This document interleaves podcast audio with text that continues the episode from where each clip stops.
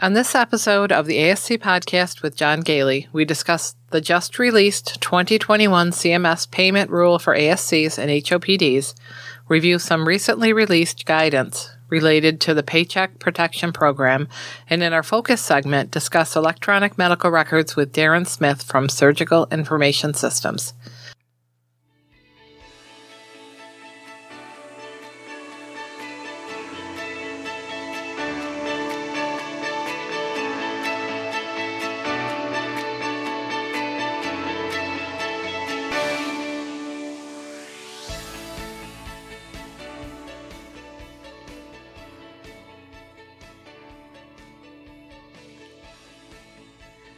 This episode of the ASC podcast with John Goehle is sponsored by Surgical Information Systems.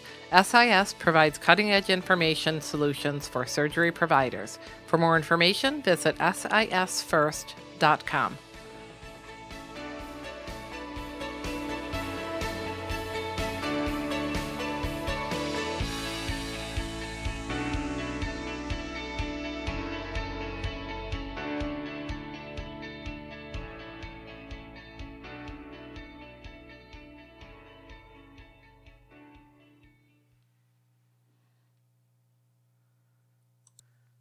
Welcome to episode 111 of the ASC podcast with John Goehle for August 5th, 2020, recording from our studios in Spencerport, New York.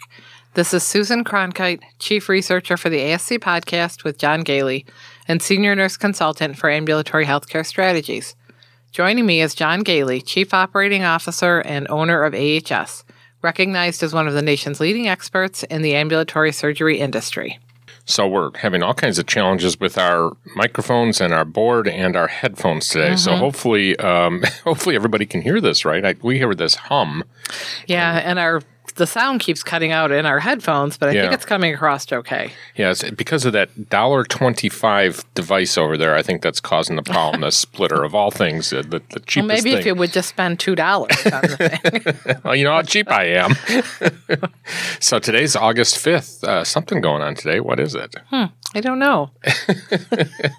well, for those of you in the world that don't know this, this is my 60th birthday. So, for those of you in the world that don't know this, which is most of the world, it's big news. Why they didn't broadcast it, I don't know. I don't. Know. Sue treated me to birthday. all kinds of uh, wonderful keto uh, uh, desserts instead yeah, of. I didn't cake. bake them, but we have a good keto bakery around near us, and so. I was just thinking though, it is nice that even you know being on a low carb diet like uh, mm-hmm. keto, that uh, you can still find something that's really very good tasting. I, I, still would like to have my, you know, carrot cake though. My yes. favorite thing in the whole world. Nobody's been able to come up with a really good carrot cake recipe. No, I haven't keto. seen that out there. But my daughter also baked some chocolate cupcakes, right. keto chocolate cupcakes last night. So kind of an early birthday cupcake. I am uh, very well treated here, and of course, the puppy is uh, is also helping uh, me to celebrate my birthday. So, I, why I chose to record an episode on my birthday, I'm not quite sure, but just so you could announce to the world that I was that it was that you're 60 years old.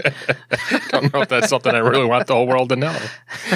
Well, we're trying to get back to our interviews finally, uh, trying mm-hmm. to get back to some semblance of, of a normal uh, life here. And uh, so we did have an opportunity to uh, have a discussion with my friend Darren Smith over at uh, Surgical Information Systems. So we have a nice episode here where we're going to talk about electronic medical records, which is a topic we don't talk about that that often, and mm-hmm. Uh, certainly a lot of things going on. And thought he would update us on that.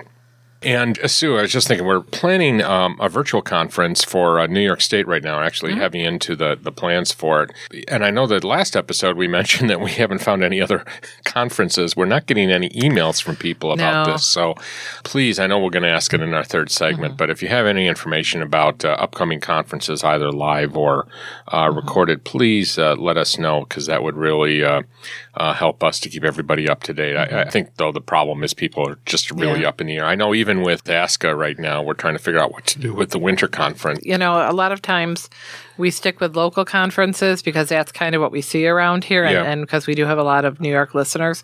But we have listeners all over the place, and the good thing about virtual conferences doesn't matter if you're you know a faraway state, we can broadcast it for you. That's we can right. let people know, and they could you know sign in for the virtual things. And, and of course, go into our ASCpodcast.com. I guess this is a little shameless plug. Uh, there are some of the, the conferences that we recorded during the uh, pandemic. So, uh, uh, not that we're done with the pandemic, but during the, the lockdown phase. So, uh, definitely visit there if you need some additional knowledge or AEU credits. Definitely look up there. So, Sue, we got some interesting news, just three things, but they're all big items. Uh, so, Sue, I know you saw an article in uh, Becker's uh, regarding a conversation with uh, Deborah Birx. Can you talk a little bit about that? Deborah Birx uh, told CNN in an interview that um, the U.S. has entered a new phase of the pandemic in which outbreaks are more widespread than they were in the spring. So, outbreaks across the U.S. are no longer as concentrated in large cities and have spread to rural regions nationwide, according to Dr. Birx. And she was saying it is extraordinarily widespread, adding that Americans who live in rural areas are not immune or protected from this virus. And um, she was urging individuals who are living in mixed generational households to consider wearing a mask at home when their community is experiencing an, an outbreak. And I think that that is really important because it kind of started off one way and people felt pretty safe if they were more remotely located. And now it's really just kind Yeah. of infiltrated everywhere. And you just have to really uh, pay attention to what your local area is going through and when to be especially careful. Yeah. So does this mean you and I have to wear masks in the house? Uh, now that I'm 60 years old and uh, way older than you. Yes, so much older than me.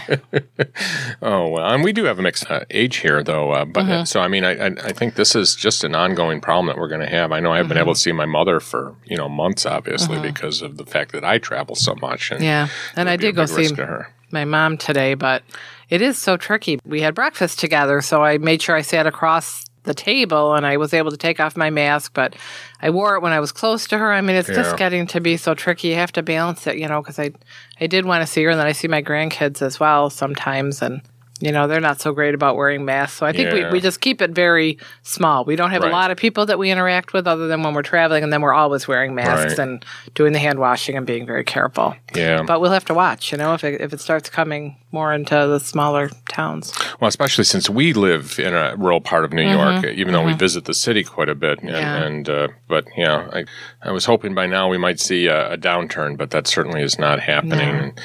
And, I noticed also Becker's noted that the, the test results, uh, it's just not feasible to get those test results on an ongoing basis in two to Mm-hmm. Three days, which we are finding. As a matter of fact, I think they mentioned in that article 75% of tests are coming back within five days. Mm-hmm. In New York, you have to test any patients that are coming in for surgery, and uh, those results have to be within the last five days. So we're fine. I think that 75% number is Mm-hmm. pretty accurate. I think it's really tough, especially now that it, so many people are being tested. And then the most disappointing uh, part of the article was while great progress has been made to develop a COVID 19 vaccine, there is no silver bullet and might never be, the head of the World Health Organization said, according to the New York Times. We all hope to have a number of effective vac- vaccines that can help prevent people from infection, said the uh, WHO director on August 3rd. So for now, stopping outbreaks comes down to the basics of public health and disease control testing, isolating and treating patients, and uh, tracing and quarantining their, their contacts. Do it all. And and we do thank Becker's. We get lots of good information Yes. from them. Thank you. That's uh, beckersasc.com um, if you uh, want to go and check out their articles. So, the uh, as we talked about last week, last week we mentioned that the uh, the 2021 payment rule had not been released. It was released this week. Full disclosure here, I have not read the whole thing. I've only been reading summaries of it. So uh, we will have a uh, an episode where we'll talk specifically about it. But here are some overviews of the 2021 payment rule, and I'll put some links on the website to this. According to CMS, the Outpatient Prospective Payment System, or OPPS, and Ambulatory Surgical Center, or ASC, proposed rule advances CMS's commitment to increasing competition.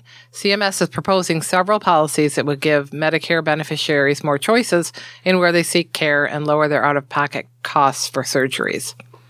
So, so this is a really good development. I think we're finding CMS is really uh, looking to uh, uh, to the competitive environment here mm-hmm. to try to encourage consumers to uh, to look for lower cost alternatives. So, the proposed rule takes steps that would allow hospitals and ambulatory surgical centers to operate with better flexibility and patients to have what they need to make informed decisions on where to receive care. Um, they pointed out that President Trump's mandate is to put patients and doctors back in charge of healthcare, which I think we all agree is something that needs to be done, speaking for our, our ASCs and our physicians. Following through on that mandate entails loosening the stranglehold of government control that has accumulated over decades. Surgeries can be expensive. Patients should have as many options as possible for lowering their costs while getting uh, quality care. These proposed changes, CMS says, if finalized, would do exactly that help put patients and doctors back in the driver's seat and in a position to make decisions about their own care. And CMS goes on to say for patients having surgery, hospital outpatient departments are subject to the same quality and safety standards as inpatient settings under Medicare rules. With this in mind, for 2021, CMS proposes to expand the number of procedures that Medicare would pay for in the hospital outpatient setting by eliminating the inpatient only list which includes procedures for which Medicare will only make payment when performed in the hospital inpatient setting. This proposed change would remove regulatory barriers to give beneficiaries the choice to receive these services in a lower cost setting and the convenience to go home as early as the same day after procedure when their clinician decides such a setting is appropriate. So this is uh, very exciting. I think that mm-hmm. inpatient only list has been a thorn in our side for for years mm-hmm. because as technology has changed and as as it's uh, become apparent that people don't have to have these extended stays, or in mm-hmm. fact, in many cases, I, I, I still actually remember the days when this is really dating me now when patients uh, stayed in house after cataract surgery, sometimes for you know many days, and of course that changed many many years ago. So getting rid of the inpatient only list and really looking at procedures on a case by case basis to determine whether it's appropriate appropriate in an inpatient setting or an outpatient setting is really a big move forward. But that's not opening it up necessarily for ASCs. That's correct. So this is step one. So that, mm-hmm. that allows it to be moving uh, to an outpatient setting. Mm-hmm. And then the next step after that, obviously, is to uh, encourage the. I mean, if it's going to be in the hospital outpatient yeah. setting, then there really is no reason why it can't be on the uh, the ASC side. So, yeah, I think these like are really, one step at a time. Yeah, huge step though in the right direction. And, and certainly in the attitude that CMS has toward uh, the industry and toward encouraging outpatient stays now. Uh, so CMS would phase in this proposal over three years and would gradually allow over 1,700 additional services to be paid when furnished in a hospital outpatient setting. So again, that's that first step, and mm-hmm. then the step after that, as they talk about, they go on. We're not going to read this whole thing, but but certainly that's the first step in moving those things into uh, into the ASC setting also. And they went on to say that in 2021, approximately 300 musculoskeletal services such as uh, certain joint replacement procedures would be newly payable in the hospital outpatient setting. Again, this is exactly where the industry is heading. This is what's happening with many insurance cases, indeed. Mm-hmm. Uh, and the proposed change would be the largest one time reduction in the inpatient only list far, uh, by far. From 2017 to through 2020, approximately 30 services total were removed from the inpatient only list. So, so literally 10 thing. times as many yeah. that are going in that, in one, that direction. And as we all know, Medicare pays for most services furnished in ASCs at a lower rate than hospital outpatient departments. And as a result, when receiving care in an ASC rather than a hospital outpatient department, patients can potentially lower their out of pocket costs for certain services. They run on to, to give an example mm-hmm. that for one of the most common cataract uh, surgeries currently, mm-hmm. on average, Medicare beneficiary pays $101 if the procedure is done in a hospital outpatient department compared to $51 if done in the surgery center. Mm-hmm. And again, we know all these things, and it's nice to see this published uh, here, and hopefully this information will get out to the public. CMS also proposes to expand the number of procedures that Medicare would pay for when performed in an ASC, which would give patients more choices in where they receive care and ensure CMS does not favor one type of care setting over another. Oh, that's too bad. we would like them to uh, to to favor ASCs, mm-hmm. but it's all right. This is a step yep. in the right direction. There are other reasons to go for an ASC. that's right. Lots of good reasons. So CMS says for calendar year 2021, we propose to add 11 procedures that Medicare would pay for when provided in ASC, including total hip arthroplasty. Oh, what a huge change that is mm-hmm. to, to do, uh, you know, total hips now in an ASC setting. Uh, you know, my mother had this procedure done many, many years ago, and to imagine that we can do that in an ASC now. And I've actually uh, witnessed this procedure being done in an ASC. It's absolutely incredible. So, so it's great to see that, that Medicare is finally going to allow that. CMS also noted that since 2018, t- CMS has added 28 procedures to the list of surgical procedures that can be paid under Medicare when performed in ASCs. I'd like to see that number to be more, and mm-hmm. hopefully, with this, uh, the changes that they've talked about in this uh, uh, proposed ruling, that uh, we're going to see an escalation in the number of cases that are being moved over. Yeah. So, I think what was also exciting in this uh, in the proposal is that under the new proposed rule, there were going to be two alternatives to proposing these procedures being moved into the ASC setting.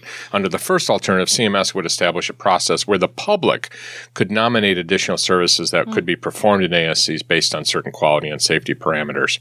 Uh, and then under uh, the other proposed alternative, uh, CMS would revise the criteria used to determine the procedures that Medicare would pay for in an ASC, potentially adding 270 procedures that are already payable when performed in a HOPD.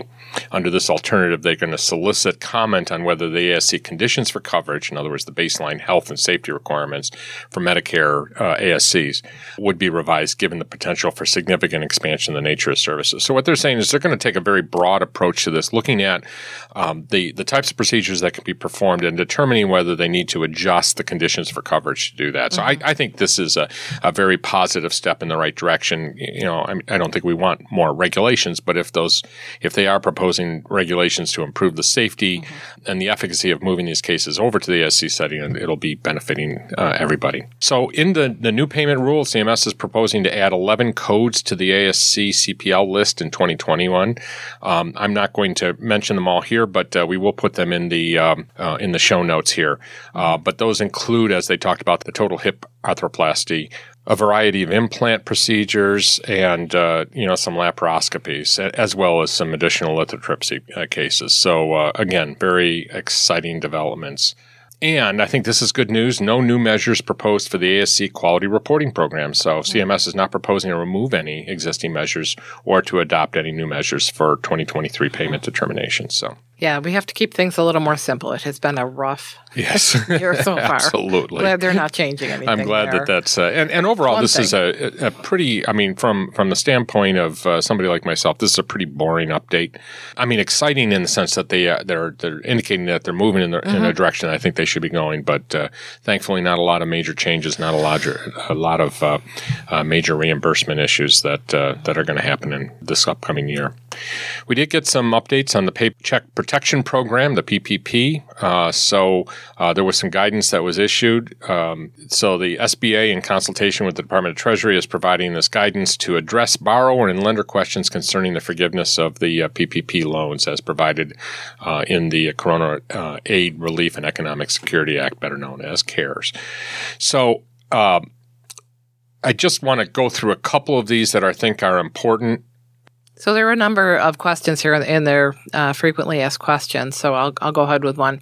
If a borrower submits a timely loan forgiveness application, does the borrower have to make any payments on its loan prior to SBA remitting the forgiveness amount, if any? Yeah, so this is a really good question, I think, uh, as part of the FAQ. And, and, the reason that it's a good question is because uh, we all know everything runs slowly, and, mm-hmm. and getting SBA approval uh, for the forgiveness might take a while in the best of circumstances. I mean, I, I think there's just going to be so many applications going out there and so much that, that needs to be done. So mm-hmm. I think mm-hmm. this is a good question. And, yeah. and their response was as long as the borrower submits its loan forgiveness application within 10 months of the completion of the covered period as defined in the, uh, the regulations, the borrower is not going to be required to make any payments until the forgiveness amount is remitted to the lender by SBA. If the loan is fully forgiven, the borrower is not responsible for any payments. If only a portion of the loan is forgiven, or if the forgiveness application is denied, any remaining balance due on the loan must be repaid by the borrower on or before the maturity date of the loan. Interest accrues during the time between the disbursement of the loan and the SBA remittance of the forgiveness amount and the borrower is responsible for paying the accrued interest on any amount on the loan that is not forgiven. So this is a, this is a good development, basically indicating there's a lot of flexibility here, and uh, hopefully people will. Uh, um, see, well, first of all, hopefully people will get their applications in on a timely basis, and we still have some time for that. Um, but uh, uh, keeping on top of this, uh, I, I, don't think will be too difficult as long as we uh, respond quickly. And another question Are payroll costs that were incurred during the covered period one or the alternative payroll covered period two, but paid after the covered period or the alternative payroll covered period eligible for loan forgiveness? I feel like that's a tongue twister. I know. I'm so, I sorry I made you question, ask the question. so what we we know under the uh, the PPP program is that there were two alternatives. Uh, one was that you had an eight week period, and then there was an additional period of time, depending upon whether you're able to use all that funding. And that was a great opportunity for people to extend uh, the length of time. Uh, so the second alternative was a 24 week covered period. So if you opted for, uh, depending upon which one you opted for, will determine uh, you know the coverage period. So their answer was quite simply: if yes, if the payroll costs are paid on or before the next regular payroll after the covered period or alternative payroll period, um, th- then they will be eligible for loan forgiveness. So uh, again, it's showing again some uh, flexibility or quite a bit of flexibility in in this. And they also went on to state that uh, payroll costs that were incurred before the covered period but paid during the covered period would also be eligible for loan forgiveness. Um, and I know that in our particular case, that that was one of the issues we had. Is I think the uh, the loan was actually dispersed midway through one of our payrolls, so so this definitely will help us out. And for purposes of calculating cash compensation, should borrowers use the gross amount before deductions for taxes, employee benefits payments, and similar payments, or the net amount paid to employees? So, as an accountant, this question kind of bothers me because you know, we're always dealing with the gross numbers. So, I'm not sure, uh, but but obviously, these are questions that people mm-hmm. asked of uh, the SBA and uh, and certainly had to be answered. So, yes, indeed, they uh, they did verify that the gross amount should be used uh, when calculating cash compensation, which is good for you because obviously the insurance the uh, the uh, ambulatory surgery centers are paying uh, out of that gross amount for the you know various taxes, and, and uh, uh you you wouldn't want only the net amount to be reimbursed. Mm-hmm.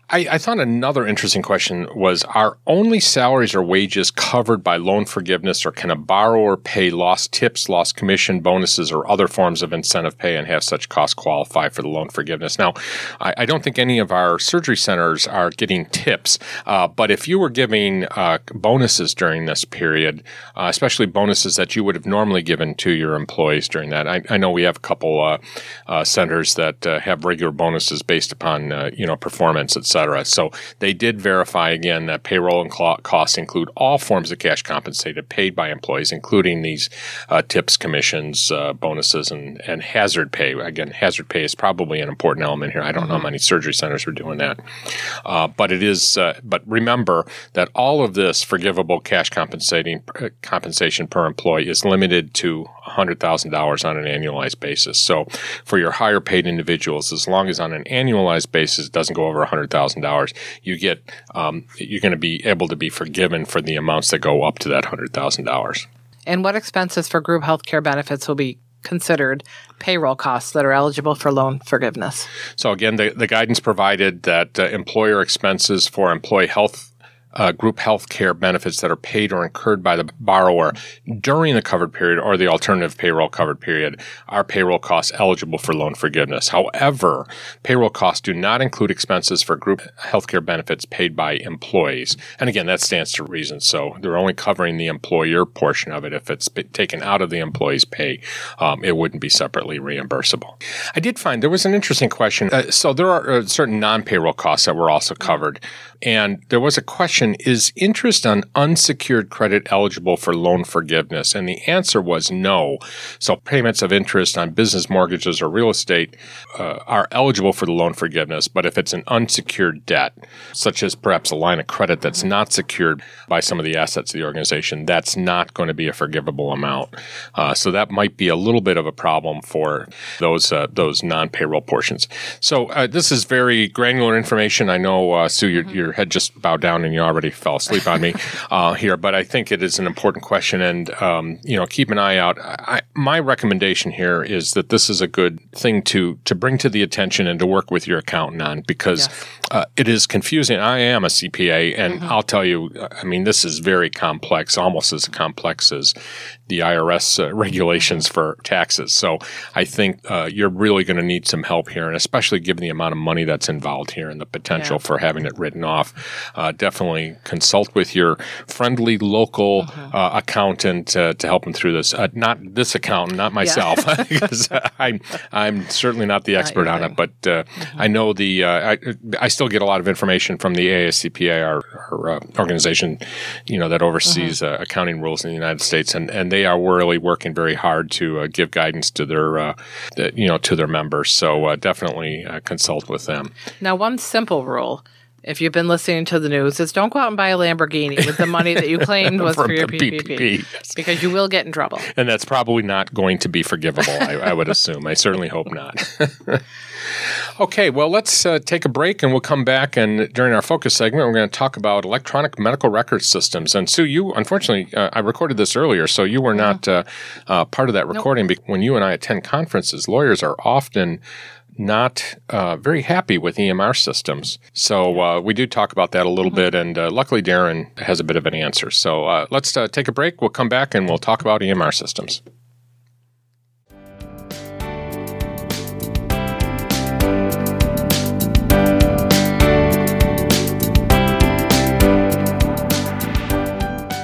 If your center is like most ASCs, you have seen significant changes in the past several years patient financial responsibility is on the rise, while patient experience has taken on greater importance. With margins tightening, physician owners expect their center to run efficiently and on schedule. Competition for qualified staff has left you with a never ending cycle of onboarding and training.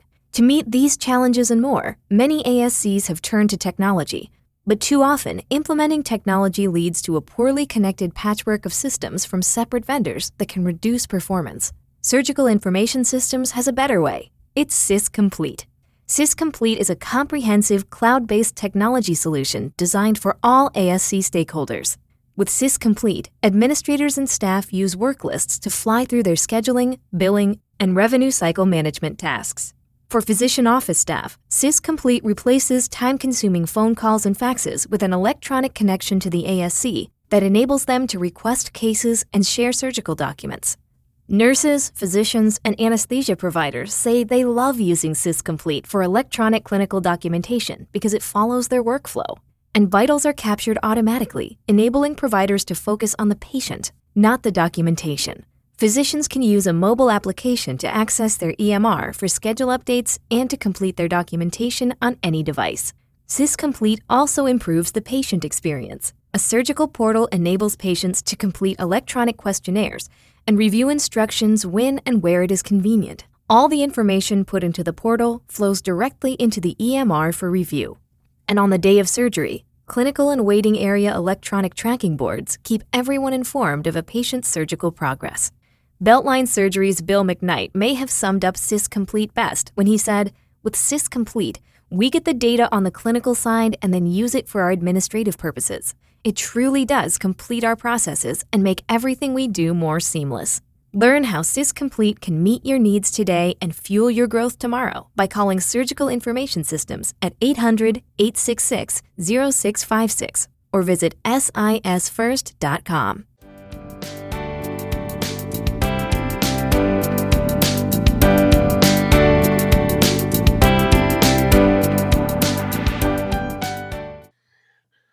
So I'm here with uh, Darren Smith. He's the director of ASC Solutions for Surgical Information Systems. In this role, Darren serves as a product and industry subject matter expert, frequently speaking in industry events and contributing to publications. Darren previously worked as the director of clinical services for an ASC and for a surgical hospital management and development company. Welcome, Darren. Thank you for having me. It's great to have you here, and uh, we're talking about an exciting subject today: uh, EMRs. Which uh, it's interesting to me, uh, Darren. EMRs really haven't penetrated the ASC market as much as uh, it certainly has in uh, the physician practices and certainly in the hospital arena. So, you know, I, I thought I'd just start out this interview by asking, why do you think that is?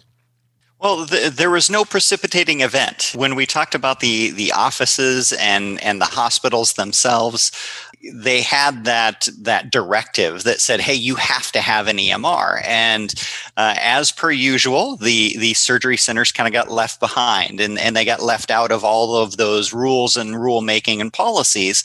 So everyone said, "Okay, we're just going to wait and see what happens." So that we really didn't have that drive, uh, and you know surgery centers are not usually ones that are on the forefront of change either. They're, you know, most of these surgery centers are using uh, the management products that are 20 plus years old.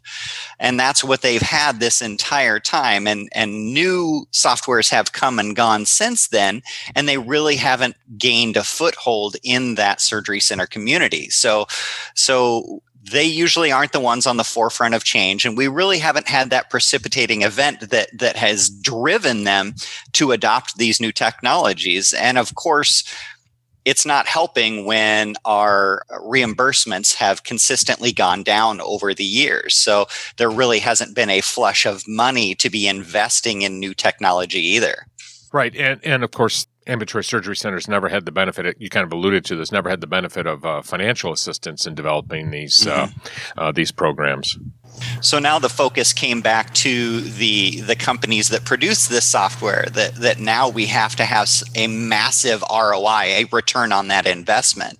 So that takes a little bit of time to develop and and uh, a little bit of time for us to find investors that are willing to take that leap uh, with us to to create something that has a return on investment so we can encourage people to go down that road.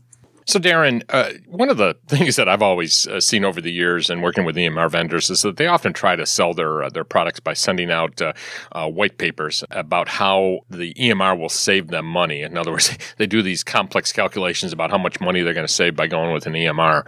And uh, I would argue that that never happens, and that's not the reason to be buying an EMR. So, I'm just kind of curious your observations about first of all those vendors that try to sell their product that way, and perhaps what you think in terms of how they should be marketing their uh, their product rather than from a cost mm-hmm. standpoint?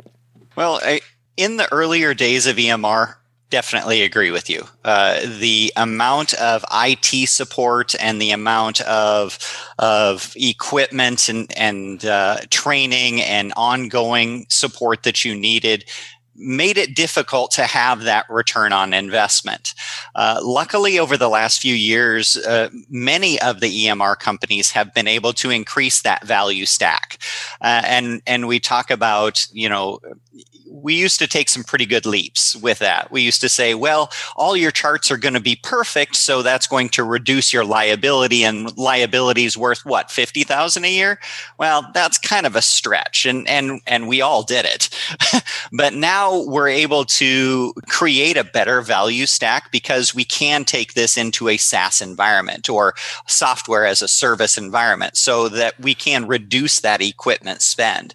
You don't have to have these massive servers servers on site anymore and you don't have to have as much IT support because the the companies that are offering this on in a a web environment are now handling all of that that IT infrastructure and that IT spend. Um, so we have been able to increase that value stack with some other offerings as well.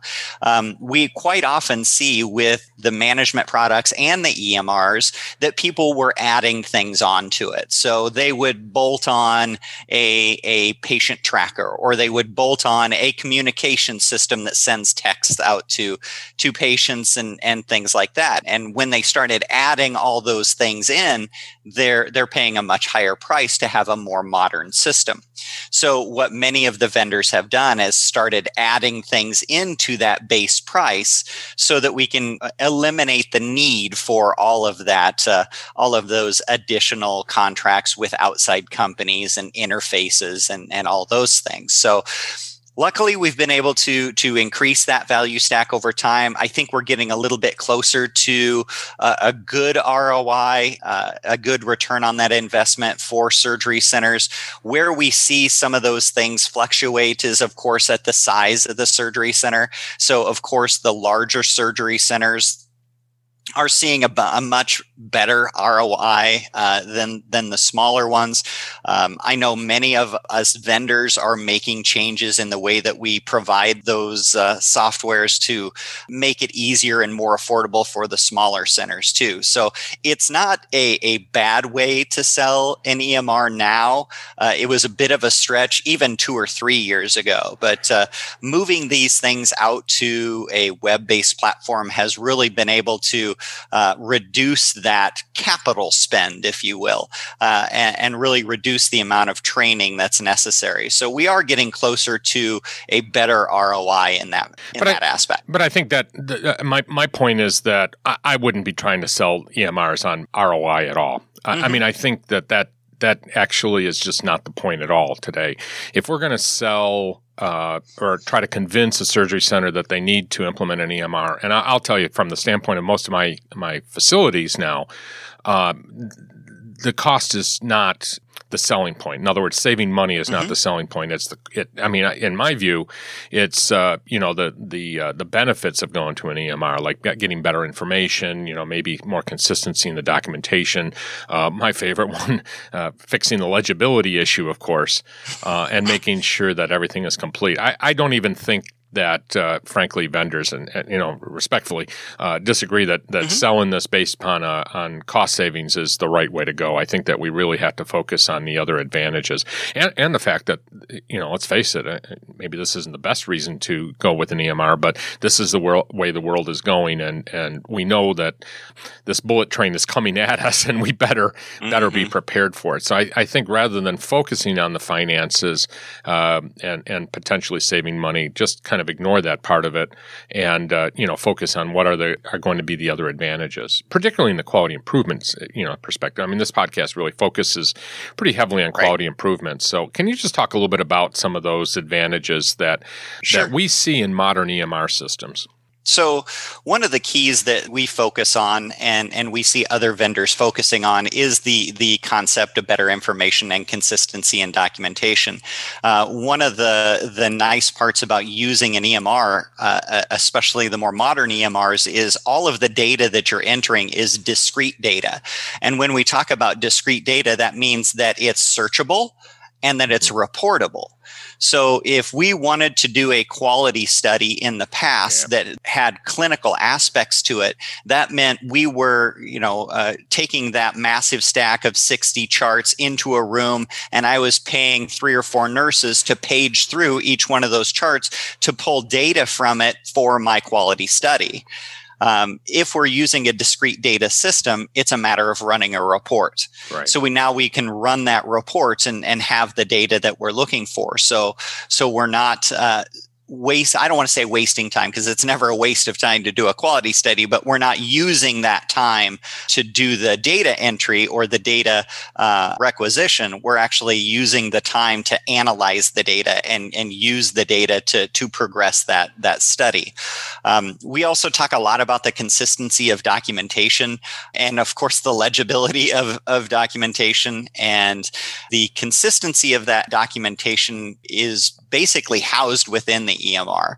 So you can get uh, that discrete data option. Uh, so if you know, if I have a blank on a paper form, I'm allowed to put anything I want in there. But if I'm using a drop down or if I'm using a radio button that only gives me a limited number of choices, then it, then I can create a more consistent message in my charts and create a more consistent way to search and and report on that data. So so by reducing the amount of variables, we can in turn increase the consistency of that documentation and make it a little easier for us to do those quality studies and to uh, uh, get the job done. Legibility has always been an issue. I, I, you've been in healthcare a long time. I've been in healthcare a long time. Uh, I, I, can't tell you how many times I've, I've tried to interpret uh, physician orders and things like that. So uh, that is one of the strong returns we talk about, not just return on investment, but in a return on uh, value, uh, is that legibility. Uh, we also talk a lot about accessibility. And, uh, you know, in a paper world, the only way that I can get a chart reviewed, a chart signed is in a physical manner. I have to be mm-hmm. sitting right in front of that chart has to be sitting right in front of the physician or the provider. In an EHR environment, we now have the accessibility that that they don't have to be on site or I don't have to load up 16 charts in my car and drive them over to the physician's office just to get them signed.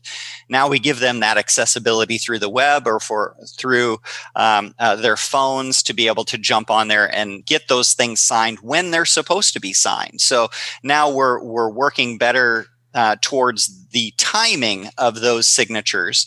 Uh, so we have our orders signed before the case starts and we have that h&p registered and signed and reviewed before the case starts uh, and having those things fall in the correct order according to the cms triple hc and everybody else's guidelines you bring up an interesting point. Right now, uh, peer review is becoming, well, it has been a big topic uh, recently for surveyors, but it's certainly becoming more and more of a topic recently, and uh, th- I, will tell you, getting getting chart reviews done, you know, by the by physician peers is always a challenge. So you bring up a very good point: is that accessibility and being able to do it in a HIPAA secure way is very important. Can you talk a little bit about, um, you know, how uh, well designed systems are going to provide that type of accessibility? Mm-hmm. So, when we talk about uh, a, a well designed system for accessibility, we want to offer uh, many different ways to access the, the chart itself. And we also want to be able to, to control that access. Mm-hmm. Um, so, you know, ideally what would be ideal is i can package up seven or eight different charts electronic charts send a link to the the provider that needs to do that chart review and no matter where they're sitting if they're sitting in traffic they can pull it up on their phone and, and do that review. If they're at the office if they're sitting at home they have the opportunity to do that work when it's most convenient to them. Um, also giving me that capability of contacting them in several different ways as well. So uh, having the ability to reach out to them anonymously, so to speak. So uh, my whole staff doesn't get their cell phone number; they just have a uh, a portal they can go to to communicate with the physician. That usually gives our physicians um, they're a little afraid of, of, handing their cell phone out to everybody because they're going to get that call on Saturday afternoon to say, "Hey, my kid has an earache. Will you call in a prescription for me?" Uh, now, if we can do that in an anonymous fashion, it, it gives them a, a, a little easier feeling about uh, communicating with the surgery center. You bring up a very important point there too. Is that uh, you know it, uh, having a system designed in such a way that you don't have to provide access to every medical record, but only the access to those medical records that you want to have reviewed, need to know type thing is very important. And, and again, what we're really kind of focusing on here is you know what types of things should people be looking for when they're looking uh, into uh, uh, an EMR system. So very good point on that. I, mm-hmm. I kind of wanted to put that counterpoint. So we talked about all the advantages of uh, going mm-hmm. with an EMR system, but uh, one of the things I unfortunately Sue is not with me uh, right now. Uh, one of her uh, pet peeves when she's uh, um, uh, looking at uh, chart reviews and uh, a little bit from the medical legal standpoint is that uh, during conferences over the years, lawyers have frequently uh, commented that they would much rather see a paper record than an electronic record, which is always a fascinating comment that I've heard. And the reason for that tends to be the uh, you know the issue of people get kind of sloppy. You know, they just accept the mm-hmm. defaults mm-hmm. that are in the ch- the charts. So they're not going to spend as much time on the drop downs or the default answers, and and that's where they get into legal troubles with it you know, failure to change the standardized language. So, what are your observations about that? And again, focusing mm-hmm. on what are good systems out there and what should you be looking for when you're looking uh, at an EMR to assure that you're not going to run into the problems that these lawyers uh, are concerned about? So, probably what the lawyers didn't realize when they were making that comment is when we were on paper charts, we were doing all that stuff anyway. Um, I in my surgery centers, I could walk up to a shelf and pull out an, an op report or an OR record, and it was already two thirds filled out based on the the defaults or or the preferences of the surgeon. So we were doing all that work that that EHRs are doing now. It just wasn't as obvious as it is in an EHR. Um, so so some of that has to do with the visibility of what what they were able to see and what they what they can't see. But uh, but to the lawyer's point, you know, I mean, mm-hmm. their their history in defending these charts uh, mm-hmm. are, you know, that they have much more problems defending electronic charts because, as you said, mm-hmm. it's so much more obvious in there that they haven't mm-hmm. changed those things around. So a good system is going to allow you to control that on site. So you can make sure and adapt that system to the policies that you have and what you think is a standard of practice or what your consulting uh, lawyers think is a standard of practice. For example, if I wanted to create in my system the ability to default uh, certain answers to the op note or, or to the operative record, I would want to make sure that uh, my staff or or we were not able to default um, patient assessments. So right. I, I, never want to default something that requires a patient assessment, like an ASA classification or a wound classification. That needs to be entered each time based on your assessment. Safe surgery checklist items, uh, the timeout those things are are important enough that they should not be allowed to have those defaults or templates applied to them. And it's up to the surgery centers themselves to apply those policies to their charts.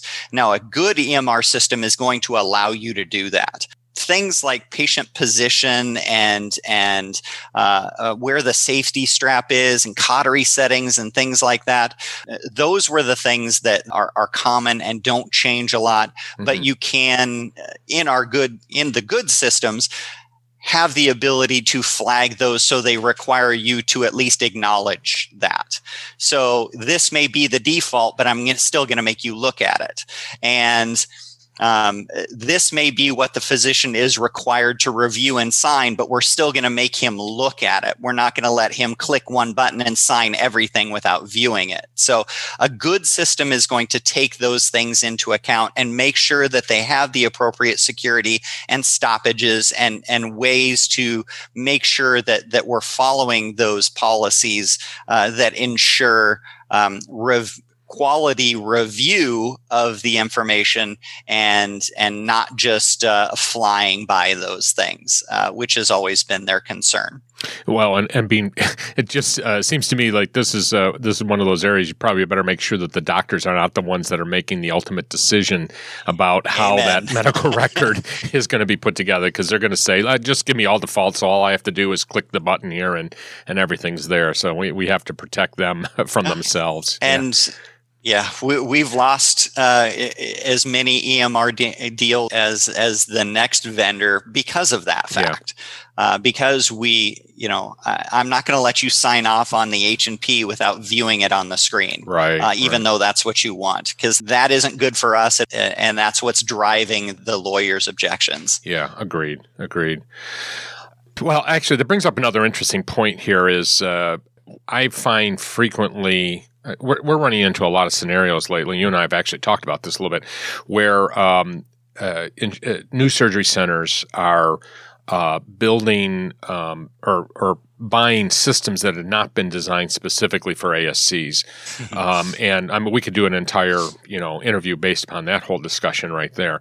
And I think it's particularly acute when it comes to uh, EMRs because of the the unique documentation that we have to have. So what, what I found is that many times when a, a, a, physician's practice builds a surgery center, they say, let me just use my office uh, documentation EMR system in the surgery center. Of course, there are no built-in uh, protections there.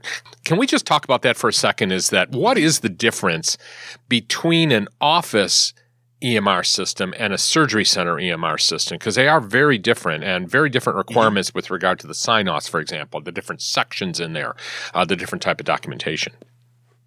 So, so from a, a, macro level, if we look at this at, at an overall level, uh, the main difference between the the uh, clinic systems and the ASC systems is the ASC system is very episodic. So I come in and have a surgery. You don't have to maintain that relationship and drawing things forward. Uh, you know, most of us are, are going to have one or two surgeries in our entire lifetime. Whereas these clinic systems are designed for the long haul. So they have a very different flow and a very different uh, way in which they approach each individual appointment. Um, that's just kind of the on the macro level. On the micro level, if you start looking at what clinic systems were designed to do, was to maintain a patient's health and do diagnosis and things like that. Uh, the the surgery centers systems are there to we're there to fix stuff so we want to have an episode of care that concentrates on not maintaining this patient's health, but fixing what's wrong with them. And it's a very different way of charting. You know, if we break it down even further, we start looking at things that are important on the reporting side for the clinic systems as compared to the ASC systems.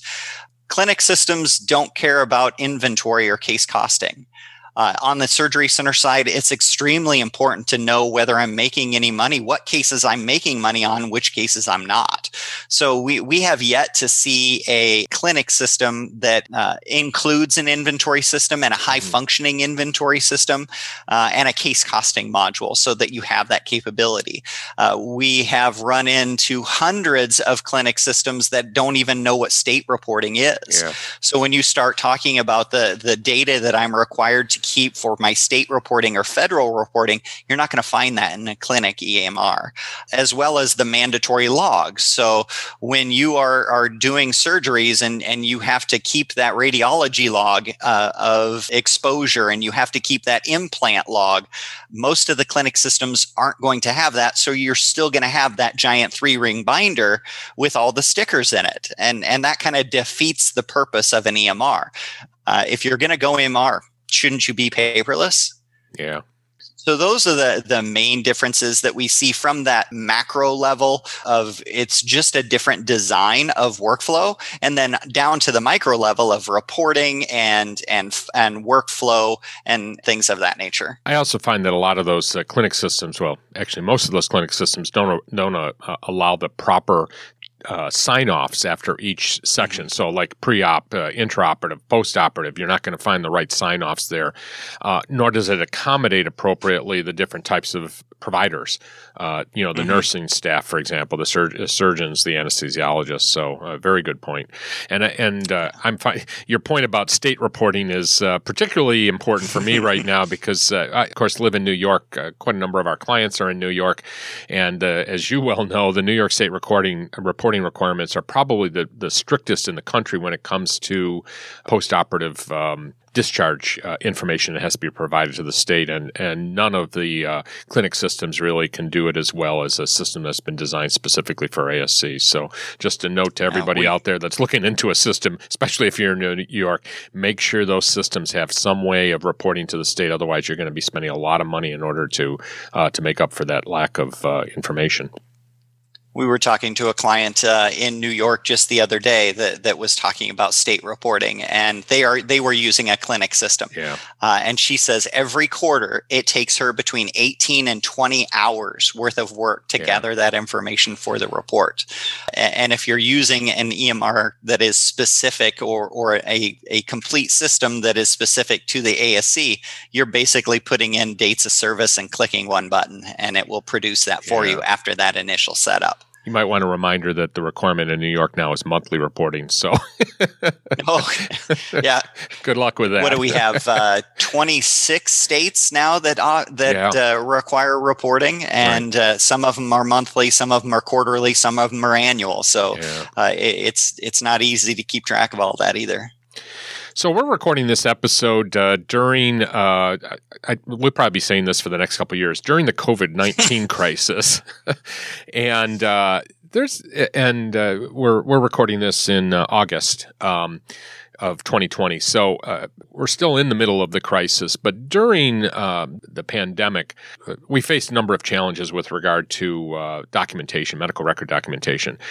And I know uh, from those that had paper records, they had to make a lot of changes to forms, had to add a lot of uh, forms throughout this process. So I guess that's another area that we need to make sure if you're looking into an EMR system, you're able to turn on a dime there and be able to add forms very quickly and mm-hmm. hopefully not without any additional expense. Talk a little bit about uh, uh, about what what we should be looking for in an EMR when it comes to the ability to change um, documentation. Uh, I won't say on the fly, but at least mm-hmm. you know make it easier for for those changes to occur.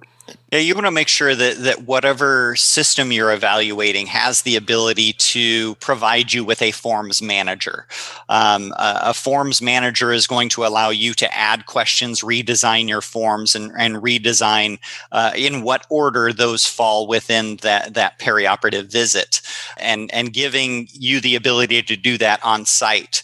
Uh, so having the appropriate controls so someone can get in there and add that COVID antibodies question to to the questionnaire. Uh, and I would also add that if you want to take that one step further, make sure that the the system that, that you're looking at gives you the opportunity to do that in a, a remote fashion. Mm-hmm. So yeah. having the ability to bridge that gap between you and the patient remotely. So having the ability to interact with the patient over a portal or interact with the patient via text or email can be very important as well, especially in in, in these times. Yeah. Uh, ha- getting that information without the patient standing in front of me has has uh, skyrocketed in right. in its importance.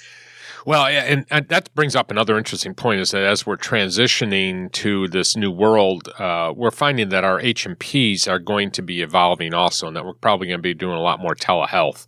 Particularly, I, I can't do a physical very easily, though I think that will be changing too. Uh, but uh, definitely, the you know gathering the history, and a lot of surgery centers over time have you know made preoperative phone calls, you know, to patients. But that would be between the nurse and the and the patient. I think we're going to find changes with regard to the H&Ps in general um, and how that uh, information is being gathered through telehealth and, and, a direct interaction between the physician and the patient uh, through telehealth. Mm-hmm. And and whatever telehealth solution that you look at, make sure that that telehealth solution has the ability to drive information back into your EHR. Right. So you're not, you know, creating more work for yourself by by uh, uh, now I have this report that I have to take all the data off of and put it into my EHR. Right. As many of our clients start to uh, consider implementing EMRs, one of the issues that they run into is the time frame. In other words, how long is it going to take uh, to, first of all, uh, make the decision to implement an EMR, to choose an EMR, and then implement an EMR. And I think it's important for us to kind of uh, set those expectations properly. Uh, I, the reason I bring this up is I had a client, uh, I think it was yesterday, who said to me, "Yeah, we hope to have this EMR system up and running in a month." And so what, what do you think about that? What's your advice? By the way, they are one of your clients, so. so it's possible. Um, it, it, it's not impossible, but there are so many variables that you have to take into account. Um, so, so let's start with that evaluation process. Of course, the evaluation process now takes a lot longer than it did a year ago uh, because there are certain things that, that we were able to do a year ago that we can't do now, like come on site and, and be able to do a demonstration in front of all of your providers at one time or, or make the rounds uh, while we're on site. So we're doing all of that virtually now. Mm-hmm. Uh, site visits. I think it's extremely important that you at the very least talk to someone who's using the system now uh, or if you have the opportunity to go on site and watch them work within the system. Um, it's one thing to have me do a demo for you because uh, I, I, live and breathe in this system and and i had a hand in designing a lot of the the the system that you see. It's one thing for me to be able to show it to you. It's one thing for you to see a an end user uh, having the experience in the system. So, so those things have become more complicated in this evaluations phase. Um, uh, the typical evaluation that we're seeing takes about four weeks. Uh, it, it's a little bit longer now because now we're doing virtual site visits and, and things like that. But around that four week mark is is is pretty good to make your decision. Once you've made your decision, that that next phase of contracting uh, depends on on how much you want to change within that contract.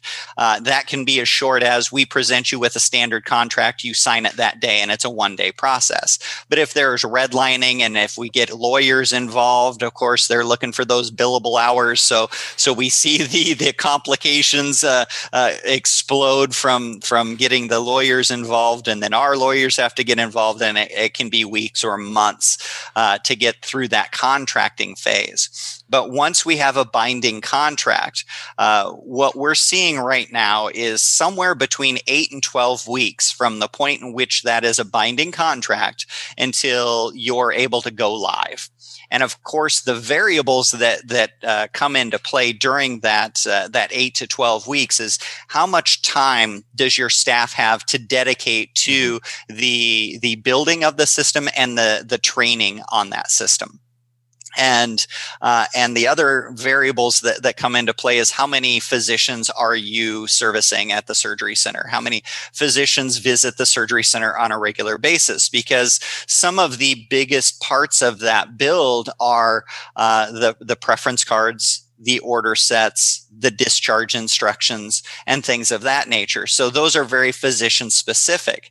Um, those that want to shorten that time, uh, if you have dedicated individuals at the surgery center that can give time to the build and training process, that will move that will move your project along quicker. If you already have uh, those order sets, those discharge instructions, those uh, those preference cards in a, a, printable format and an Excel format, a Word format. Um, make sure that the EHR you're choosing has copy and paste capabilities, so that those things you don't have to spend all your time typing all of that information out. So if you can um, take care of some of those variables by getting that information ahead of time, you can shorten that timeline. Uh, I know many vendors, uh, ourselves included, use the the the super user methodology, where we want to uh, provide additional training to a few individuals at the surgery center, so that they have the opportunity to or the security rights to go in and change things. Uh, they're the person people go for that first line of support. They're the person that that has the ability to orient someone when uh, when you have new employees. So that super user should receive somewhere between eight and 10 hours of, of personalized instructions so that they have an idea on, on the inner workings of the system. So they can be the one that, that jumps into the forms manager and adds that COVID question. So it starts showing up the very next day mm-hmm. that you're starting to look at charts uh, that, that can change those physician orders and, and op notes and, and uh, uh, be able to handhold uh, some of your physicians that are going to be adverse to to the the EMR. The end user training um, has gotten a lot better. in the older systems, our end user training was six to eight hours. So you were dedicating an entire day to end user training. Uh, luckily, we've been to been able to engineer a lot of that uh, that uh, training out, so that our end user training right now is averaging about two hours. So we have two hours for end user training for nursing staff, anesthesia, our uh, physician training. We've been able to reduce that down to about thirty minutes. So having a system that's able to engineer out a lot of the variables or construct the uh, architecture in a way that it flows very easily um, can really reduce the amount of training that's required for your staff. I think one of the points I'm trying to get to also is that there is no compelling reason to rush this, especially at the expense of quality of doing it right. Uh, a poorly mm-hmm. implemented EMR system is worse than no EMR system at all. And uh, it's important that you make the time to do it right. As you said, I mean, in training, we all know how important training is to every aspect of ASCs, but mm-hmm. uh, you're you're setting yourself up for failure if you if you artificially put a timeline that is just unrealistic and making sure uh, that you have a proper amount of time for. Uh, uh, for that training. I also want to go back to one of your points earlier. I, will I'll go so far as to say, do not buy an EMR system without going and visiting an actual end user with it and having some mm-hmm. time. And uh, the the good systems out there, of course, will uh, gratefully uh, uh give you. Uh, uh, end users that you can visit, hopefully near near them. Uh, but there's mm-hmm. uh, if you if you don't uh, actually talk to somebody that uses it on a daily basis, that you can actually see it in action, uh, you're you're setting yourself up again for failure on that. I think a lot of the a lot of the systems that I've uh, seen implemented recently have, have exactly had that problem that you know they've they've gone through the sales pitch they've listened to the vendor talk about the value of the system. Uh, sometimes the doctors are the ones that are making that decision because they they had the sales pitch over the phone or whatever uh, without actually going into the details of it. And I think that that's a, a bit of a challenge um, in, in making that decision. I, I'll be honest I, I really think that if you're going to implement a system from the beginning to the end, the minimum amount of time is probably six months to to uh, uh, you know between when you decide that you're going to go with EMR and then actually uh, you know going live with it. And my experience uh, of implementing computer systems will will default back to that. Make sure that you have an overlapping time frame. Where, in the case of an EMR, you're go, you're you're doing paper records for a short period of time. At the same time, you're doing an EMR, and then have somebody compare those records to make sure that you're capturing all that same information. It's it's difficult, of course, especially with an EMR, having to duplicate you know that that effort. But um, you, you you do need to think about that when you're uh, implementing. Yeah, we we always uh, try to to make that very clear when we're talking to people. Is if any salesman comes in front of you and says this is an easy process, they're lying to you. That's right. Uh, because it's not easy. It, it, it's not easy. It is challenging, but uh, uh hopefully, uh, especially in the recent past, we were able to show you how much effort you put in now has exponential results later. Right. So if you do the right things with training and with setup and and when you're going through that implementation phase, you're building things the right way. The most expensive uh, EMR you're ever going to to have is the one that you install second. Yeah. So, so doing it right the first time, investing the time and energy in it now is going to have exponential results in the future. So you don't have to redo all of that work. So, uh, listen to your trainers and, and yeah. listen to your implementation specialists and, and make sure that you're investing now. Yeah, and to that point, we have a client, unfortunately, who did not take that advice from either you or the vendor, and they are on their third EMR system in 18 months. Uh, mm-hmm. and, and by the way, they've gone back to one of the systems that they used in the beginning and, which wasn't a great system anyway. and by the way, none of mm-hmm. these systems, I, guess I need to point, none of these systems are ASC specific. So they still keep making the same mistake over and over again. Uh, part of the problem mm-hmm. is that they are, just like we talked about, they are a, a clinic slash uh, a surgery center also, which, you know, provides a lot of challenges. I, I, I certainly understand how you want to reduce the number of systems that you have out there, but you shouldn't be doing that at the expense of having a system that's designed specifically for ASCs.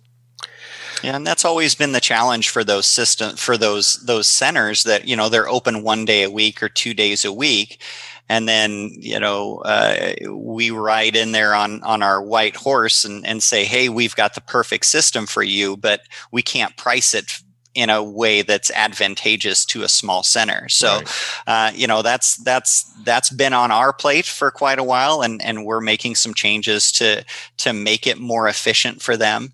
Um, it was never easy to walk into those centers and say, oh, oh, by the way, you have to buy a twenty five thousand dollar server, yeah. uh, in order to make this run, you know, for one day a week. So that's part of what's driven the innovation of the the EMRs and management systems the last few years is is is trying to get down to that uh, that market. So let's uh, finish this interview with uh, let's see if we can do this uh, like a quick bullet point uh, list of uh, uh, what should a center be looking at. What are the most important things they should be looking at when they're looking at an EMR system, bullet point mm-hmm. wise. Otherwise, we would have another two hour interview here. I I'm going to say the the most important bullet point that that I can uh, advice that I can give anybody is workflow. Make sure that this workflow is efficient. Make sure it's efficient not only for the the workflow in the business office, but the workflow for the clinical staff, for anesthesia, and, and for the physicians. Make sure that they have the appropriate tools in the system to to accommodate a, a an ASC workflow. Mm-hmm. Okay, so that's problem number one or bullet point number one uh, when evaluating. Uh, make sure that that when you're evaluating these systems, that they're going to be around for the long haul. Oh, uh, a, a, as you know as well as I do, uh, we've seen a lot of systems come and go in the in the marketplace, uh, and and making sure that this system's going to be around for a while is is going to be important. And third big bullet point is security. Uh, if if your EMR vendor can't provide you with security documentation or a SOC 2 certification that that EMR vendor has gone through SOC 2 certification, you need to get them out of your door right now because they're not able to provide you the the security that's required. Uh, we've all seen the Becker's headlines. Uh, yeah. you, you know this this place was uh, had ransomware or this place had an interruption in service if you look at all of those headlines and you search to see where those are those are all on-prem solutions or server on-site solutions so uh, we know where the vulnerabilities are on those on-site systems and making sure that that that security is is high uh, on their priority list as well. So those are probably the the three biggest bullet points I can give you uh, as far as what they need to be looking for and what needs to be considered when they're they're looking at at EMR in the surgery center. This has been great, Darren. It's nice to every once in a while we uh, we try to talk about EMRs. I know it's not everybody's favorite topic, but I think it's going to become even more important uh, in the future. I think we are, as an industry, running out of time uh, to to move in the direction that really all the other uh, organizations have run. So I think this is very timely advice. I really appreciate your time. Thank you so much.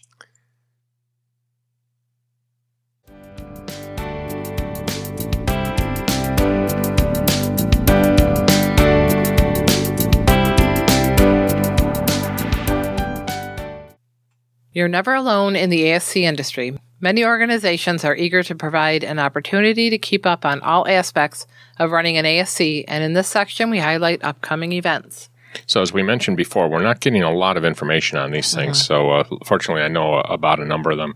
So, please, if you'd like to have your event uh, included in our podcast, please send the event information to info at ascpodcast.com. And we would uh, uh graciously uh, love to, to include mm-hmm. you in this list here. Mm-hmm. It used to be that this list would take us, you know, mm-hmm. quite a while yep. to, to go through. But uh, yeah, whether it's virtual or live. That's right. Any of them. So, the New York State Association of Ambulatory Surgery Centers will hold four virtual conferences. We're going to be managing them out of our studio here in Spencerport. They're going to be on four days in September Monday, September 14th, Wednesday, September 16th, Monday, September 21st, and Wednesday, September 23rd. And uh, they're going to be in afternoons uh, just to make it a little bit easier for administrators. Hopefully, all the fires will be put out pretty much by then, or at least be only embers at that point. Um, and uh, for more information, visit uh, nysaasc.org. California Ambulatory Surgery Association has gone big time into the virtual conferences. So I had an opportunity this last week to talk to Beth LeBoyer, and I know mm-hmm. she's been working uh, very uh, hard in getting all these things done, and uh, she's done a fantastic job of uh, mm-hmm. putting together a whole series of upcoming virtual conferences, a number of them that have been done already. For example, today, August 5th, uh, she did a session on medication management in 2020, okay. which I'm sure was great. But well, their live conferences are always so good. They I, are. Oh, I know. I really miss uh, going. Well, first of all, mm-hmm. I miss going to California anyway, but to to be able to see these these uh, virtually, I think will be fine. And I'm mm-hmm. going to be doing an exciting ASC financial boot camp on Friday, October 9th uh, for her. So definitely go to casurgery.org for more information. That's casurgery.org for a list of all the upcoming virtual conferences put on by CASA, uh, and certainly to sign up for my ASC financial boot camp, which I'm sure mm-hmm. will be a big success. And, and, the great thing, you mentioned it earlier, too, is that you don't have to be from California mm-hmm. uh, or for the California Association to uh, yep. to sign on to it. I don't I don't have the pricing information on this, but uh, definitely go up there and uh, and uh, check it out. And the Ohio State Association Conference will be September 30th through October 1st, 2020, at the Hilton Columbus Polaris in Columbus, Ohio. So, uh, Alex and I are uh, already signed up for that. Uh, it does sound like it's going on. It does sound like it's going to be live. So, we'll. Uh, I haven't heard any uh, changes to that at this point. As I said, I just saw that the, my mm-hmm. hotel reservation came through. So, okay. I'm sure that will be interesting. That is the only live conference that I'm aware of at this point. Yeah. Well, that's it for this episode of the ASC Podcast with John Goehle. Join us again, and please consider becoming a patron by going to our website at ascpodcast.com and, and spread the word about our podcast with your friends and colleagues, and, and certainly do us the honor of hitting that subscribe button. The sound editor for this episode is Susan Cronkite. Executive producer is John Goehle. Research assistance is provided by that incredible team over at Ambulatory Healthcare Strategies Susan Cronkite, Jenna Alvarez, Judy D'Ambrosio, Alex Borneman, Zach Calritis, and Lori Rodericks. Music is provided by Media Sushi and Mike Noah. Noah, and the ASC podcast with John Goehle is hosted on Podbean and is available on all major podcast channels.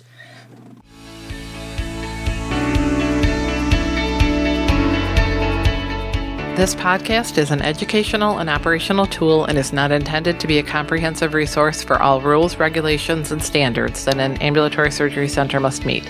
The advice provided should not be considered as, nor does it constitute legal advice or opinion. When reviewing specific situations involving legal and regulatory issues, attorneys and other professionals should be consulted. This has been a production of Eden Group Development. All rights are reserved.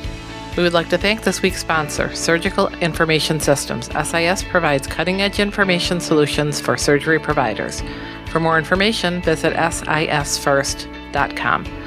If you're interested in advertising or sponsoring with the ASC podcast with John Goehle, please email us at info at ascpodcast.com. We would love to hear your questions and comments. Please email us at comments at ascpodcast.com.